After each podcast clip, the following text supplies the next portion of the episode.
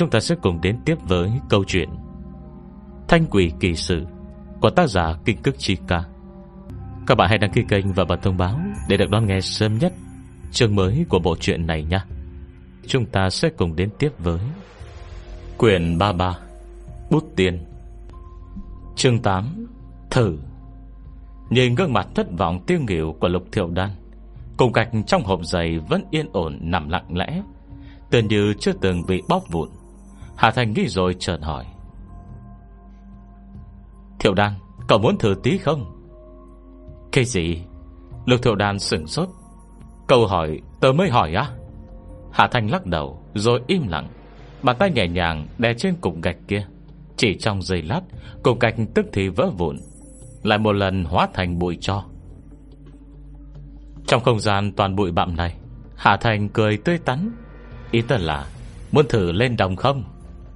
Cậu và Đan Đan Suốt ngày ở với tớ. Linh lực trên người tuy không quá dày, Nhưng chỉ ít vẫn phải có. Ít nhiều gì vẫn có thể hỏi một câu. Vậy bây giờ, Cậu muốn tự thử một lần không? Lục thiệu đan ngẩn người. Bà Giang đã định từ chối, Nhưng khi bình tĩnh lại, Trong mắt cô ấy lại là tia sáng gấp gáp Muốn thử Và đôi chút khó tin. Tớ được thật hả Cô ấy hỏi theo bản năng.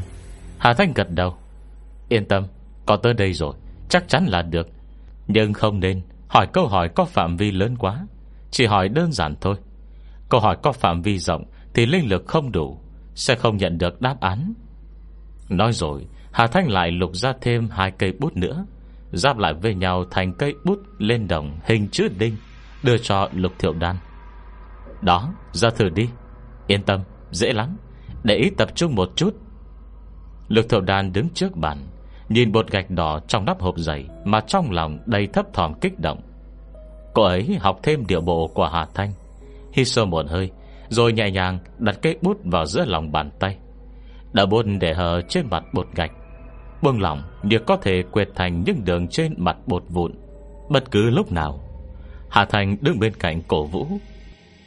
Yên tâm, Tớ ở đây rồi. Thiệu đan, Cậu làm được mà. Tập trung chú ý. Bình tĩnh lại. Mường tượng mọi thứ chung quanh trong đầu, Dồn chú ý vào cảm nhận. Giọng Hà Thanh chậm rãi lại êm ả, Mang một nhịp điệu khó có thể nói rõ, Khiến người nghe bất giác yên lòng, Cẩn thận lắng nghe. Lục thiệu đàn thở ra một hơi thật dài, Đôi vai căng thẳng, Cũng dần thả lỏng. Cô ấy không phải người chậm hiểu, Mà trái lại còn có chỉ số thông minh Cao hơn mức trung bình.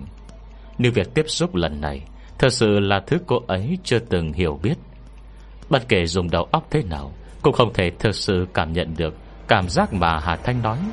Nhưng chẳng sao, Chỉ cần Hà Thanh còn ở đây, Tiềm thức lục thiệu đan Đã tự sinh một sự tự tin mù quáng. Cô ấy biết Chắc chắn mình sẽ thành công. Chỉ trong giây lát ấy, Trong đầu quay cuồng vô số câu hỏi Và cả mong mỏi với thành công. Thế nên cũng chẳng biết nên hỏi câu gì. Lực thiệu Đan nhớ tới lời dặn của Hà Thanh, Không dám động tới những câu hỏi có phạm vi rộng, Vì sợ bị vắt kiệt linh lực. Loại loại bỏ một số câu không cần hỏi. Bàn khoăn suy nghĩ một hồi lâu, Mới cho ra một câu hỏi không quan trọng lắm. Tối nay vù đàn đàn chơi thế nào? Lời vừa ra khỏi miệng Lực thầu đàn lập tức hối hận. Đây rõ ràng là câu hỏi đã biết đáp án. Mấy cô gái, Họ bọn chơi bút tiên thôi mà. Họ lại chẳng có năng lực như A Thanh. Còn có thể xảy ra chuyện gì được chứ? Huống hồ còn có bùa hộ mạng của A Thanh còn đấy. Dù xảy ra chuyện thật Cô không cần lo tới an toàn của Vu Đan Đan. Thế nên câu hỏi này Tương đương hỏi mà như không hỏi. Phải khi đã nói lời khỏi miệng Lực thiểu đàn mới muộn màng nhận ra. Quả nhân mình vẫn bồng bột quá rồi, Nhưng chưa kịp suy nghĩ Tự cảnh tình bao lâu. Chính trong giây phút ấy Lực thiểu đàn bỗng cảm nhận được Cảm xúc mà Hà Thanh đã mô tả. Một thứ gì đó đang sông sáo Ngang dọc trong cơ thể. Không nói rõ là ở tim hay ở tay chân. Thứ đó không dáng không hình, Chỉ là mờ cảm nhận được bằng cảm giác. Nó như một con cá nhỏ, Hoạt bát đang quẫy vùng, Bơi lội trong huyết mạch Tiền nhanh lên đỉnh đầu.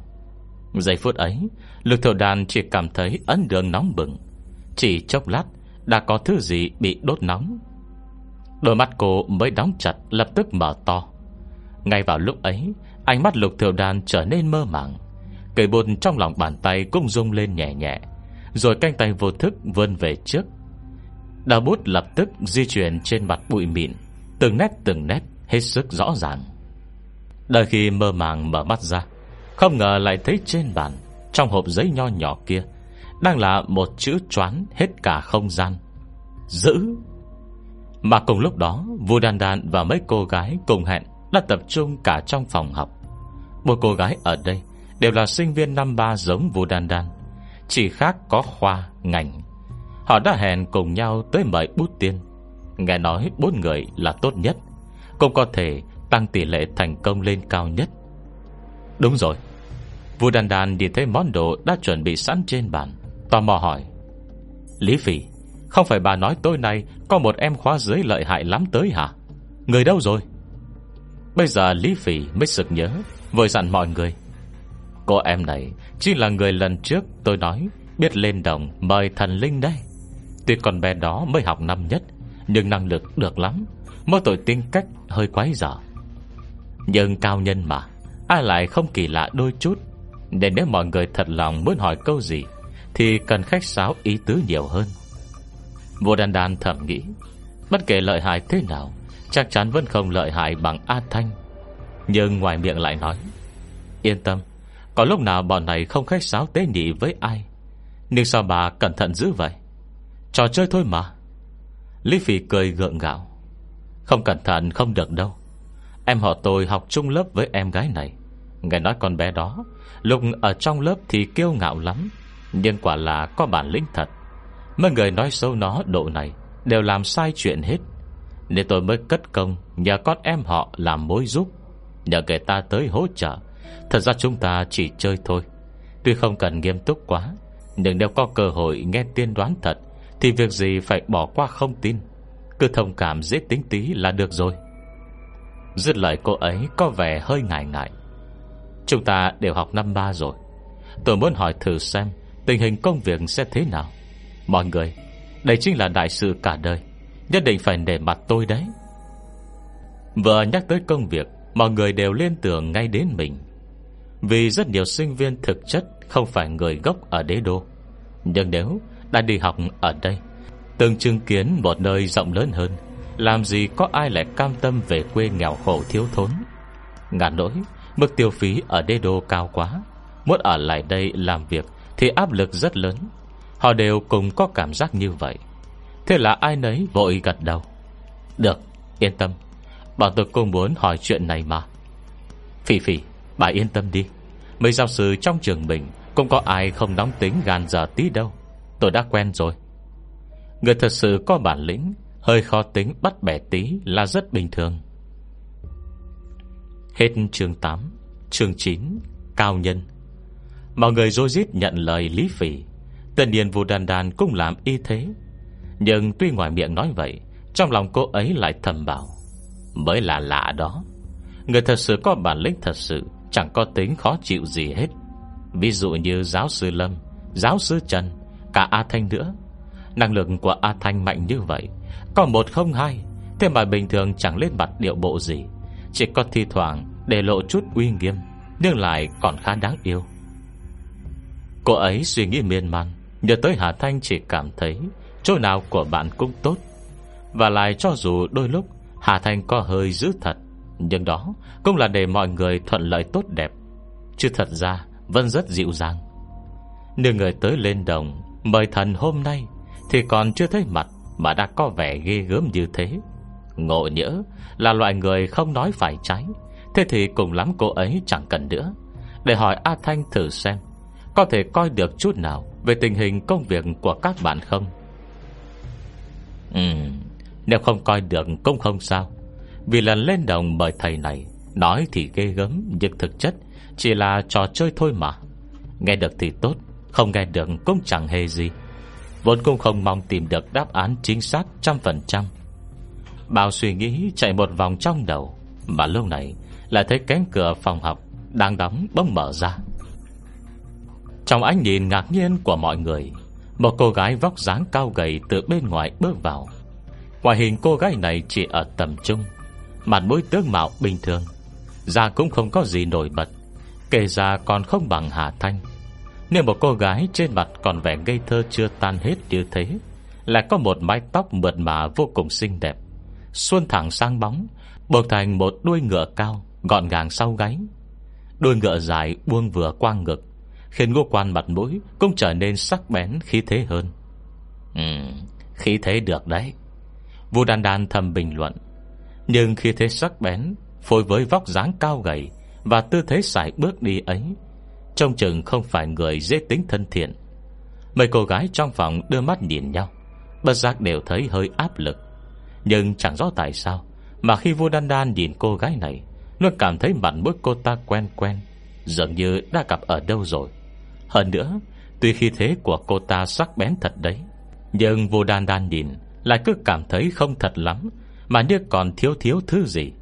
So với A Thành những lúc uy phong, Lại thấy người này không đủ thần thái. Thậm chí rõ ràng khi thế như vậy Mà vẫn không thể khiến vô Đan Đan Sinh ra một tí thiện cảm. Vô Đan Đan lắc đầu, Âm thầm cảnh cáo bản thân. Như vậy cũng không được Không được.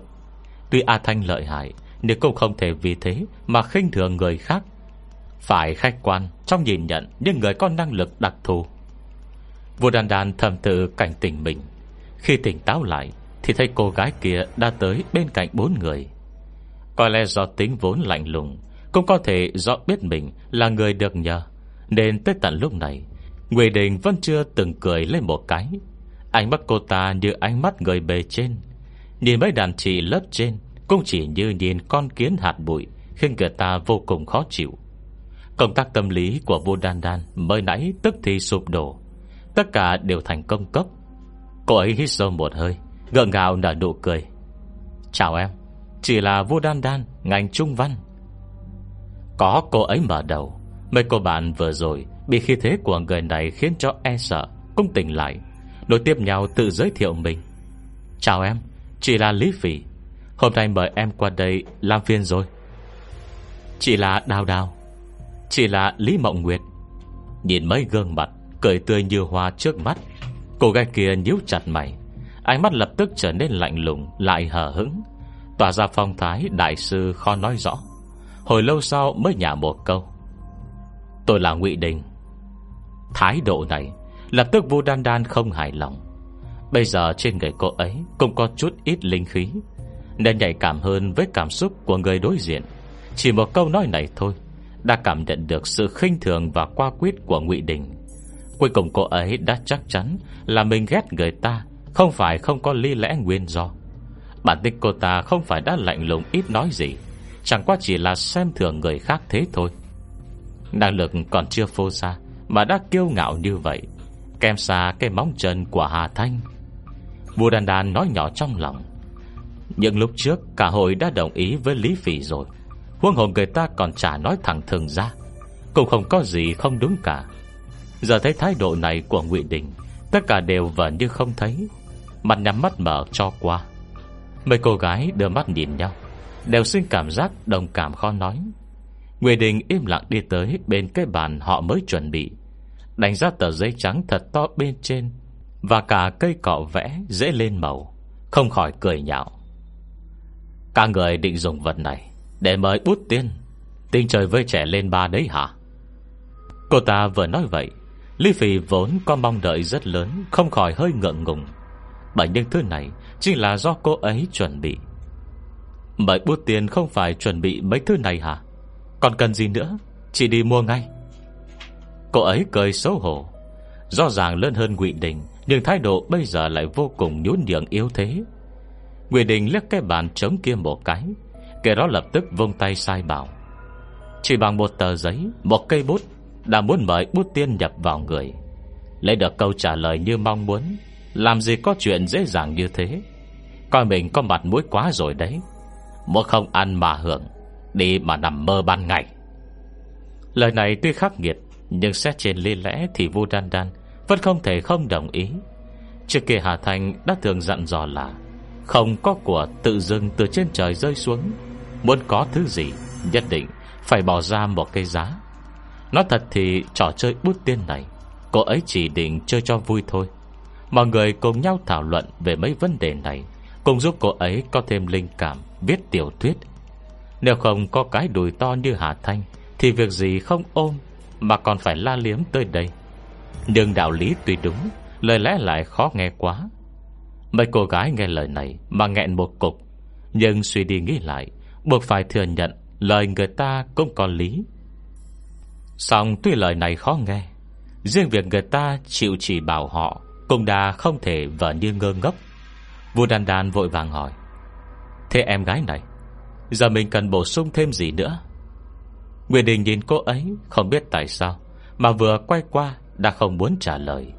Thái độ kháng cự qua mức rõ ràng này Khiến vua đàn đàn giật mình sừng sốt, Mai vẫn không nhớ rốt cuộc Mình và Ngụy Đình này Còn có khúc mắc gì Mà người ta lại thể hiện sự ghét bỏ rõ ràng như vậy, Thậm chí còn chẳng buồn che giấu. Bài bút tiên, Không phải chuyện dễ thế.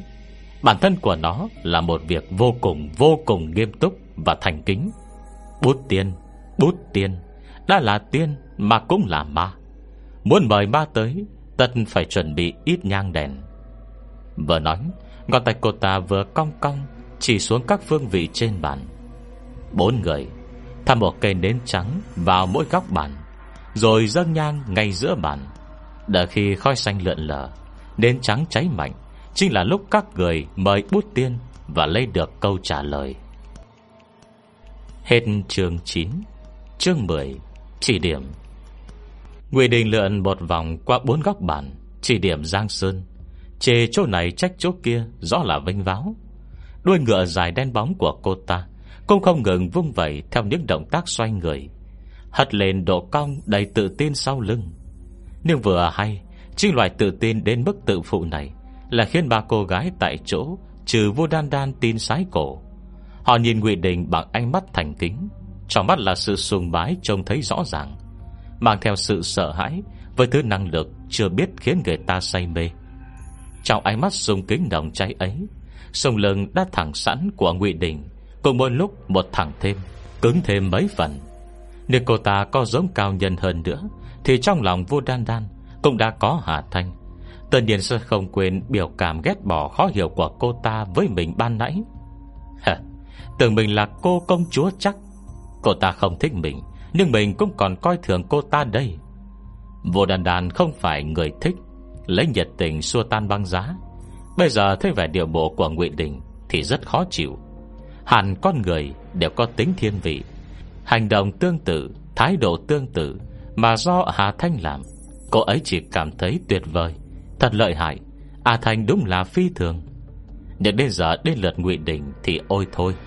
Nhưng đợi khi vô đan đan bừng tỉnh, Ý kiến của cô ấy đã không còn quan trọng. Trên bàn, Cây cỏ vẽ dễ lên màu kia đã được lấy đi.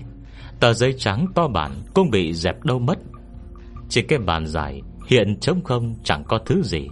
Đúng lúc ấy, Lý Phỉ bỗng thở hồn hển, chạy từ ngoài vào. Đang thường thay cho Lý Phỉ, Giờ mới tháng tư, Cô nàng chạy mà mồ hôi mướt đầu. Thở trả ra hơi, Trông dáng về rõ ràng là đã vận động mạnh một hồi. Vua đan đan, bồ mình ngẩn người lâu dữ vậy hả? Sao người ta chạy ra ngoài rồi Cũng không biết vậy? Lý phi tuy mệt, Nhưng trong lòng lại đầy vui vẻ và chờ mong. Trong mấy người tối nay, Chỉ có cô ấy là xuất thân nông thôn. Sau tốt nghiệp, Nếu không tìm được công việc tốt ở lại đế đô, Thì sẽ bị bố mẹ bắt về quê, Tìm công việc trong một thị trấn nhỏ vùng ven. Phải, Bằng cấp minh đại rất có giá. Còn đó rồi thì mọi việc Cần trình độ học vấn Đều nghiêm nhiên rộng cửa. Nhưng công việc dễ tìm, Việc hợp lại khó Và lại làm việc trong một công ty nào đó Ở thành phố vùng ven. Sao mà bằng được đế đô? Từng thấy trời xanh biển rộng, Còn ai cam nguyện về lại cây giếng trần hẹp? Thế nên Nguyễn Đình Càng có vẻ lợi hại cao nhân.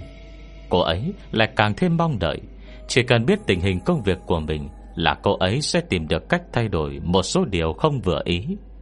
Nên tuy ngụy Đình kiêu ngạo vênh váo, Thì cô ấy nhìn lại Chỉ thấy thêm vui vẻ. Thế nên vừa rồi ngụy Đình chỉ mới chỉ điểm qua loa. Cô ấy đã lập tức chạy xuống siêu thị Của trường để mua những thứ này. Chỉ vào những lúc thế này Cô ấy mới thấy mừng Vì siêu thị của trường Có đủ mọi mặt hàng đồ vật. Cô ấy thở hồn hển hỏi à, Đồ Đồ đủ hết rồi Giờ phải bày thế nào? Khoe môi Nguyễn Đình chậm chậm cong lên. Không nghĩ tới là lời mình tùy tiện nói ra Lại có người tôn sùng tin theo sái cổ. Cô ta hắng giọng Bốn cây nến trắng, Ba người châm lên, Đặt ở bốn góc bàn. Lý Phỉ, Cô phụ trách hai góc bên này. Cô ta vung tay Phần hết bốn vị trí cho ba người ngoài Vu Đan Đan. Lý Phỉ giật mình Kể đó lại nhìn Vu Đan Đan do dự. Cô ấy cũng không phải người ngu ngốc.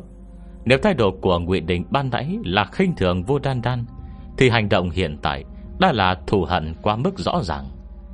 Vu Đan Đan giận mình Kể đó lùi về sau một bước, Ngồi luôn xuống ghế ngồi Ở phía sau, Thái độ rừng rưng mặc kệ. Ai thèm chứ? Lý Vị và hai cô gái còn lại đưa mắt nhìn nhau, Cuối cùng cắn môi Côi đầu tập trung thắp nến Và như không biết.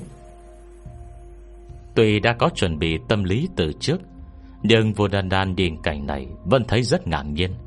Một lúc lâu sau mới cắn răng, Kiềm chế cảm xúc đang dao động của mình.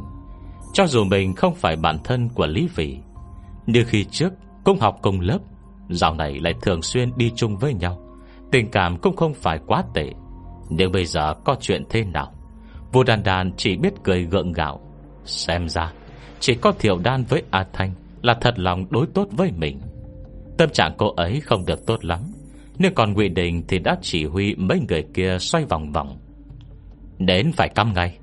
Vị trí phải cân xứng, Chính xác. Còn nếu sai lệch quá lớn Bốn vị thần Đông Tây Nam Bắc Không được cung phụng đàng hoàng, Quỷ giới sẽ không chấp nhận. Nên mà cô ta nghiêm túc lại đạo mạo, Có vẻ tàn nhẫn khó nói rõ. Còn nhang chính giữa bàn, Nhất định phải khiến ba cây nhang Cháy đều bằng nhau. Nhang đèn dâng ma quỷ, Linh hương kính thần, Không được để sai. Nói rồi cô ta còn bóng gió. Rất nhiều người Chỉ biết chút ra lông Đã đi nói ẩu nói tả nơi công cộng. Làm như mình giỏi lắm vậy. Nhưng người có năng lực thật sự Thì tất phải khiêm tốn. Thái độ với quỷ thần thành kính và cẩn thận, Không được lơ là qua loa. Cũng như các người mời bút tiên, Cờ lên nguyên tờ giấy to đùng Với cây bút khơi khơi như vậy, Đã muốn khiến bút tiên nhập vào rồi Trả lời câu hỏi, Làm gì có chuyện tốt thế? Quân hộ thái độ còn không đàng hoàng, Thế mà cũng muốn tôi lên đồng Mời thần giúp à? Cô ta diễu cợt Thái độ đầy khinh thường. Ba người lý phỉ nhìn nhau. Bị một đàn em năm nhất nói như vậy Tân nhiên rất mất mặt. Bây giờ cả hội im lặng nhìn nhau, Đều thấy mặt đối phương đỏ ửng. Nhưng Chu Du đánh hoàng cái. Một người nguyện đánh, Một người nguyện bị đánh. Bây giờ ba người họ Đang có chuyện cần nhờ người ta. Chỉ biết cố gắng lờ đi lời nói cay nghiệt Của ngụy Đình. Thái độ lại thêm phần thành kính. Còn về vị trí đặt lư hương với nến, Họ cũng cố gắng chính xác Hết sức có thể. Nói thật, Tuy ngụy Đình nói rất có lý, Nhưng vua Đan Đan vẫn cảm thấy Cố làm ra vẻ. Vua Đan Đan nhỏ giọng lầu bầu, Gì mà kính trọng lại thành kính, Khiêm tốn lại cẩn thận. Cô ta nói một chàng dài như vậy, Có mà hệt như bà già xét nét, Chỉ biết móc mìa cay nghiệt lê đầu già chân thành thành kính Hay khiêm tốn cẩn thận. Vô Đan Đan lầu bầu xong, Lại bất giác nhìn sang. Đối với người huyền môn Vốn giác quan sắc bén, Vừa rồi cô ấy nói xấu đường hoàng như vậy. Tuy tiếng nhỏ Nhưng chắc chắn vẫn có thể nghe thấy. Nếu vậy, Còn chẳng biết cô nàng sâu tính ngụy Đình này Sẽ nói gì đây. Tuy vậy cô ấy phải nhìn một hồi lâu Mà ngụy Đình mới quay lại. Nét mặt từ vẻ thờ ơ lúc đầu cho đến vẻ căng thẳng Và ghét bỏ Có thể cảm nhận được lúc sau. Công thần kinh này Hình như hơi chậm quá hả Vua đàn đàn nhìn Ngụy Đình Đang hậm hực quay đầu đi, Trong lòng đột nhiên dâng lên một cảm giác rất lạ. Hết chương 10 Chương 11 Lâm Giang. Vô đàn đàn mới toàn lên tiếng Thì Lý Vị đã vui vẻ reo lên. Đại sư, Bọn tôi chuẩn bị xong rồi. Ngụy Đình chậm rãi xoay người Động tác vô cùng có phong độ cao nhân Nhưng lại như đã được tính toán hành động tỉ mỉ Chứ không có nét tự nhiên như A Thanh. Vua Đan Đan nghĩ vậy Rồi lập tức lắc đầu. Không được, không được. Đan Đan, mày phải quên A Thanh đi. Không thể người ta làm gì Cùng đem so sánh rồi nâng A Thanh lên được. Thế thì mất giá quá.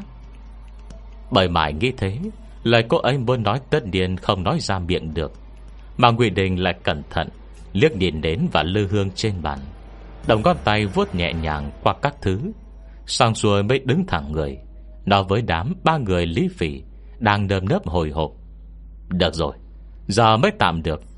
Các người phải nhớ kỹ, Bất kể là mời bút tiên Hay lên đồng mời thần linh, Thái độ với quỷ thần kiên quyết Phải tận tâm thành kính. Còn không thành công, Tân Điền cũng không lấy được kết quả tốt. Cô ta ăn nói hùng hồn. Nhưng lời này đối với đám lý phỉ Chẳng khác gì lời dạy của danh sư. Đáng thường cho bà cô gái Đã tiếp nhận giáo dục đại học này, Mà bây giờ đứng trước mấy trò hề mê tín dị đoan, Chỉ biết gật đầu như gà mổ thóc, Miệng giam giáp xuôi theo. Trong chớp mắt ấy, Vô đàn đàn chỉ cảm thấy Chứng bệnh bối rối của mình lại tái phát. Cô sông trùng với A Thanh, Bất kể A Thanh làm gì Cũng cảm thấy đó là chuyện tự nhiên mà bình thường. Tiếp xúc với thứ kỳ lạ gì Cũng tiếp nhận rất nhanh. Nhưng bây giờ nguy Đình dở miệng lưỡi nói cả chàng dài như vậy. Còn đưa ra đầy đống yêu cầu, Thế mà việc nên làm Thì chưa làm được gì cả. Mấy cây trò như bút tiên lên đồng Mời thần linh kia Vẫn chẳng thấy bóng dáng đâu hết. Cái cảm giác này Thần lòng khó mà nói rõ ra được. Trong đầu cô ấy đủ mọi suy nghĩ, Lại chẳng nghĩ được gì ra hồn. Cơ thế quay về nghĩ tới Hà Thanh. Nghĩ như vậy, Mới thấy thảo nào triệu chấn đặng. Thường bóng gió nói này nói nọ Hà Thanh. Thật sự là bạn gái mình Mà có hành động suy nghĩ thiên vị thế này, Thật sự vô cùng nguy hiểm. Mà ngay lúc ấy Nguyễn Đình đã đứng ngay trước bàn, Chậm rãi sắn tay áo. Vậy, Các người muốn tôi lên đồng mời thần trước, Hay là muốn tự mời bút tiên trước?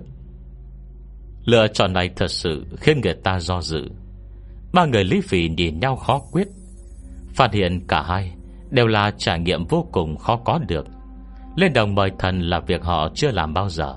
Đương nhiên bây giờ muốn được thấy, Nhưng mời bút tiên tuy họ có làm rồi, Nhưng thực tế Lại chưa lần nào thành công.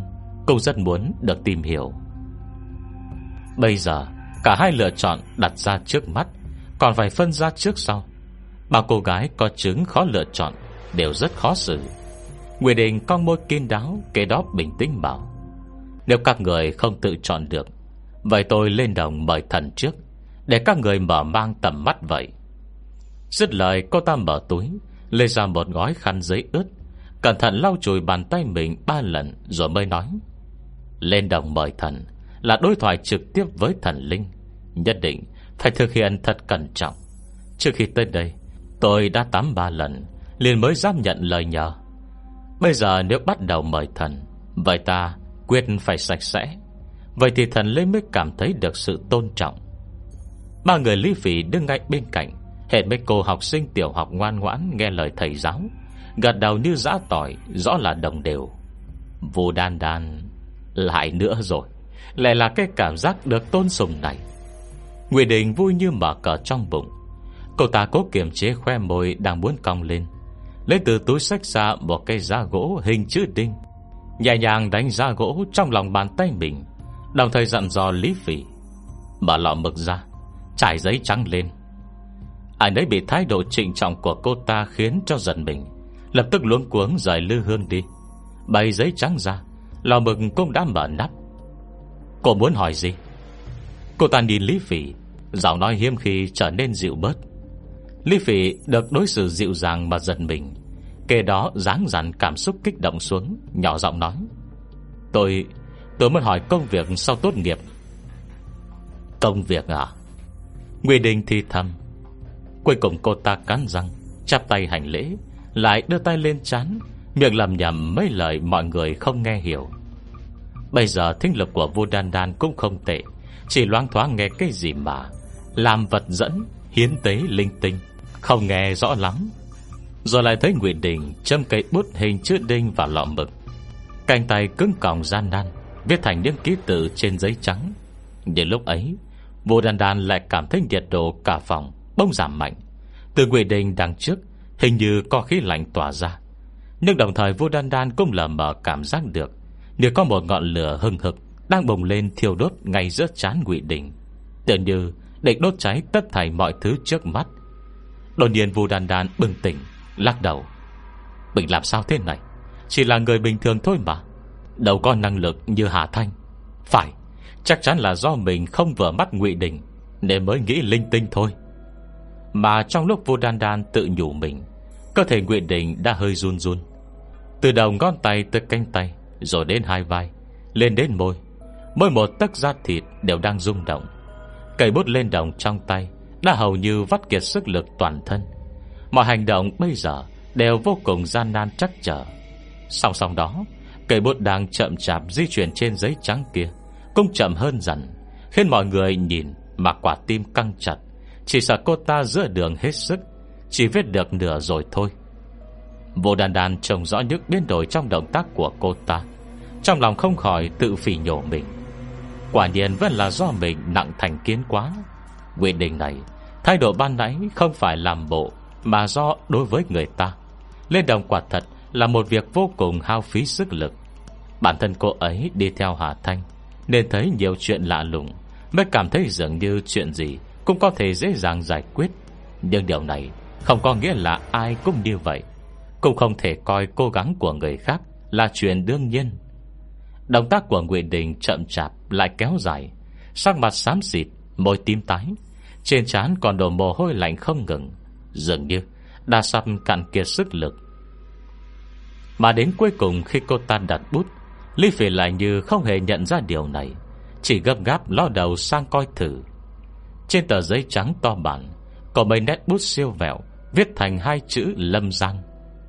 Gương mặt Lý Phỉ lập tức Nở nụ cười sung sướng. Đại sư, đại sư Đây là thật đúng không? Lại cô ấy không còn bạch lạc Đong đầy niềm vui. Đại sư đúng là giỏi quá.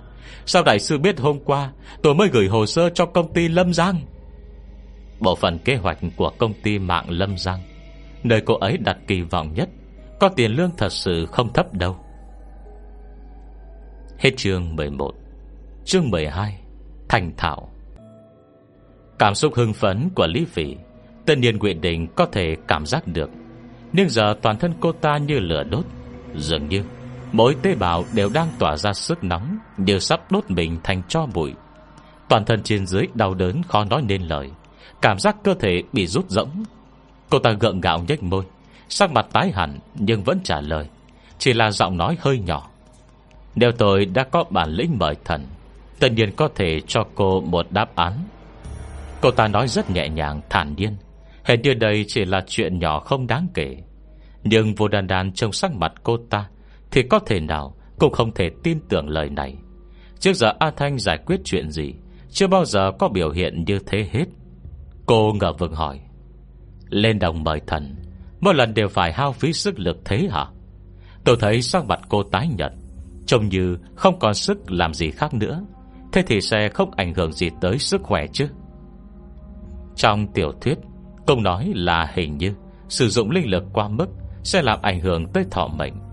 Vẻ nghi ngờ của vua Đan Đan rõ ràng như vậy. Nguyễn Đình nghe thấy thì biến sắc mặt, Thầm dựng sông lưng thẳng hơn. Cô ta nhếch khóe môi Căn răng nói, Với người có thể chất đặc biệt như tôi, Muốn trao đổi với thần linh, Khó tránh phải trả giá phần nào. Thế nên mới rồi, Tôi mới nhấn mạnh là làm việc không được có sai sót gì, Cũng phải thật thành kính. Người bình thường không có năng lực nhất định Và lòng thành kính tuyệt đối. Ví dụ như các người thì chắc chắn không thể làm được. Tổ thê cô mới giống người bình thường, Năng lực chẳng mạnh gì cả. Bây giờ vô đan đan đã chắc chắn là Mới lời mình lầm bẩm Nguy Đình không hề nghe thấy. Nhi lực của cô ta Hình như còn chẳng bằng người bình thường như mình. Nhưng tuy trong lòng có nhiều suy đoán, Thì thực tế dù sao Trong Ngụy Đình cũng có vẻ rất mệt mỏi. Mình lại nói xấu thẳng mặt người ta như thế. Vô đàn đàn khét cắn răng, Kìm những lời sắp thốt ra lại. Tên điền Lý Phỉ Không thể chấp nhận những lời vô đan đan nói. Nguyễn Đình lên đồng cho ra đáp án Lâm Giang. Đó chính là công ty lý tưởng nhất Mà cô ấy muốn vào làm. Nhưng điều kiện tuyển dụng bên đó rất gắt gao. Thật ra vốn Lý Phỉ Cũng không ôm hy vọng gì nhiều, Chỉ là không cam tâm bỏ cuộc thôi. Vì dù công ty mạng Lâm Giang Chỉ là công ty mới nhưng nghe nói rất có nguồn lực Tiền lương tốt, đãi ngộ cũng tốt. Trong trường có không biết bao nhiêu sinh viên muốn vào đó làm. Chỉ là với người học hành trung văn Như Lý Phỉ đây Dù tốt nghiệp minh đại Thì riêng vấn đề chuyên ngành không đúng thôi Là là vô cùng khó khăn. Muốn vào đó Tân điền phải trải qua Một cuộc chiến cạnh tranh cam go. Bây giờ bỗng nhận được câu trả lời đáng mừng này từ Ngụy Đình. Sao cô ấy không vui cho được? Vì thế vào lúc này, Sự tin tưởng dành cho Ngụy Đình Tăng lên vùn vụt. Vì tiền đồ của chính mình, Chắc chắn cô ấy không mong có ai không tin tưởng Ngụy Đình. Bởi bóc lỗi lầm của cô ta, Chỉ là bây giờ, Ngụy Đình và Lý Phỉ đang hết sức tin tưởng, Lại chẳng tâm trí để ý tới những lời này. Cô ta chỉ cảm thấy hôm nay Có thứ gì đó khác với mọi ngày. Bình thường sau khi lên đồng, Tuy cảm giác bị đốt nóng vẫn tồn tại Xong chỉ chốc lát sẽ dần biến mất, Cơ thể cũng trở về bình thường. Nhưng tối nay, Trong cơ thể cô ta Lại như có lửa rực đốt. Mỗi một tế bào như đang sụp sôi, Một đốt cháy hết thảy sức mạnh trong cơ thể. Cảm giác như bị đốt cháy này Kéo dài mãi không ngừng, Thật sự rất khó tả. Nhưng bất kể cảm giác này khó nói thế nào, Thì bây giờ vẫn còn những người khác. Chưa mắt người ngoài, Cô ta phải duy trì hình tượng của mình. Bất kể thế nào cô không được Để lộ vẻ yếu sức. Cô ta cong môi thành một nụ cười. Không phải mấy cô muốn mời bút tiên hả? Lại đây, Để tôi giúp một tay. Cô ta nói vậy, Lại không biết chỗ bất ổn của mình. Ngọn lửa thiêu đốt trong cơ thể Mỗi lúc một dữ dội, Mỗi lúc một sôi sục. Nôi nhào từng đợt như sóng vỗ. Cảm giác bị đốt cháy khó mà diễn tả bằng lời này. Cơ thể cô ta không xua nó đi được. Vì thế mà khiến cặp mắt như vằn đỏ. Nước tia máu vằn vện trong mắt. Tựa hồ chỉ giây sau Sẽ xé toạc nhãn cầu để chui ra. Nhưng ba người Lý Phỉ nghe thấy đề nghị của Ngụy Đình Đều đã chìm trong trạng thái mừng rỡ. Không còn ai quan sát tới điểm bất ổn của cô ta. Chỉ cảm thấy đây Là tác dụng phụ do lên đồng bởi thần gây ra bình thường. Dù sao cũng là dùng thân xác người phàm để gánh nhận linh lực của thần. Kiểu gì cũng phải bỏ ra giá cao. Nhưng chẳng rõ tại sao Mà nghe cô ta đề nghị như thế. Vô đan đan lại giật lùi về sau theo bản năng, Tự như mình nghe thấy chuyện gì rất đáng sợ. Nếu khi đã lùi lại Được chừng hai ba bước, Vô đan đan bỗng bừng tỉnh. Chỉ là mời bút tiên thôi mà, Đâu phải mình chưa từng làm bao giờ. Huống hộ A Thanh cũng có nói Là trong trường học Không hề có ma quỷ lợi hại. Cô không cần phải sợ như thế. Nghi ngờ nảy sinh trong lòng, Nhưng lập tức đã nghĩ ngụy Đình Vốn gai mắt mình. Cho dù mời bút tiên thì ba người lý phỉ Sẽ trông mặt cô ta Mà không kéo cô vào nữa. Cô hoàn toàn có thể đứng bên cạnh, Im lặng làm khách xem. Lò mây chuyện không căn cứ này Thật sự không cần thiết. Nhưng đúng lúc vô đan đan hồi thần Chẳng biết Nguyễn Đình đột nhiên nghĩ tới gì Mà lại nói một lời ngoài dự đoán. Lý Phỉ Bốn người đứng ngay vào bốn góc bàn. Lý Phi ngạc nhiên. Bốn người? Bọn tôi? Cô ấy nhìn vô đan đan, Lại ngần ngờ nhìn sang Ngụy Đình. Giây phút ấy, Biểu hiện của Ngụy Đình vô cùng rộng lượng. Tựa hồ sự cam ghét mới rồi chỉ là ảo giác.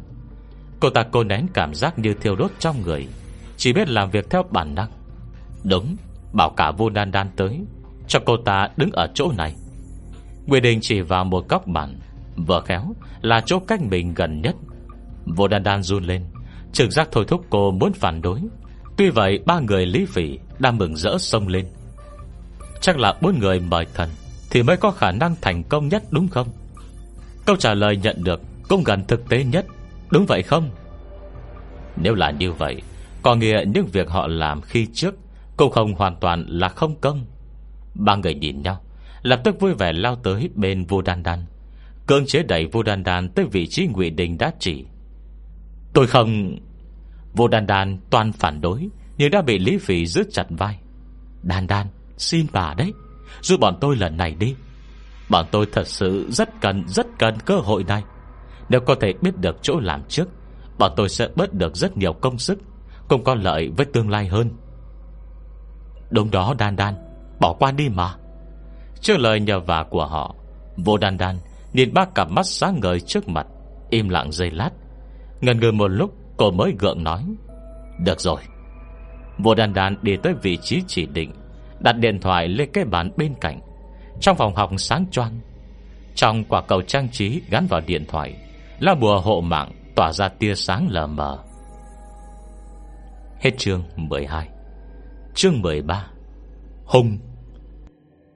Cùng lúc đó, Hà Thành đã đeo ba lô lên. Thiệu đàn Tối nay đàn đàn hẹn với người ta ở đâu? Lục thiệu đàn lắc đầu. Ai biết đâu. Nó không nói với tớ. Gọi điện đi.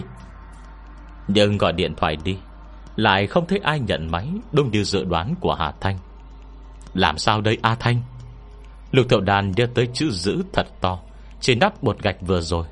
Rồi luôn bình tĩnh thì lúc này Cũng không khỏi hốt hoảng. Nếu Nếu họ tới muộn, Đây là lần đầu tiên Cô ấy thử lên đồng Thế mà câu trả lời nhận được Là khiến người ta run sợ như thế. E rằng lục thiệu đan Sẽ bị ám ảnh trong một thời gian rất dài. Trong lòng vô vàn cảm xúc phức tạp Khiến giọng nói lục thiệu đan Cũng bất giác run run. Hà Thành vỗ lưng bạn Đừng lo, có tới đây mà. Lục thiệu đan cũng chỉ hoảng loạn trong giây lát Chỉ chốc sau đã bình tĩnh lại Nhờ sự chấn an của Hà Thanh Vậy bây giờ phải đi đâu? Dù gì trường cũng lớn như vậy, Phòng học trống lại càng nhiều không đếm xuể. Nếu cứ tìm mà không có manh mối gì, Thì chẳng biết phải mất bao lâu.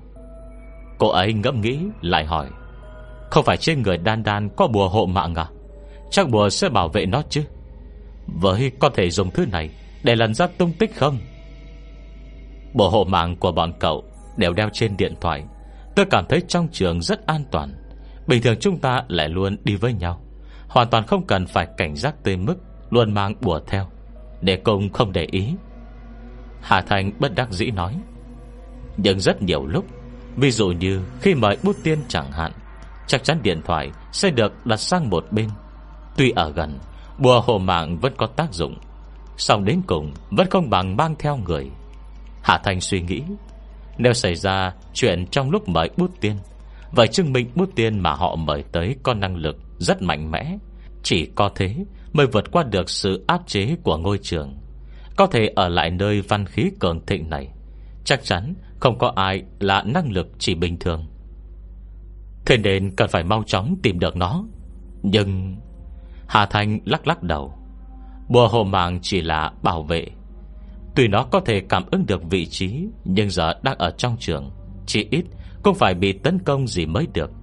Còn ra không thể dựa vào mỗi nó Để xác định vị trí được. Nghe lời này, Trên mặt lục thiểu đan Có vẻ thất vọng rõ ràng.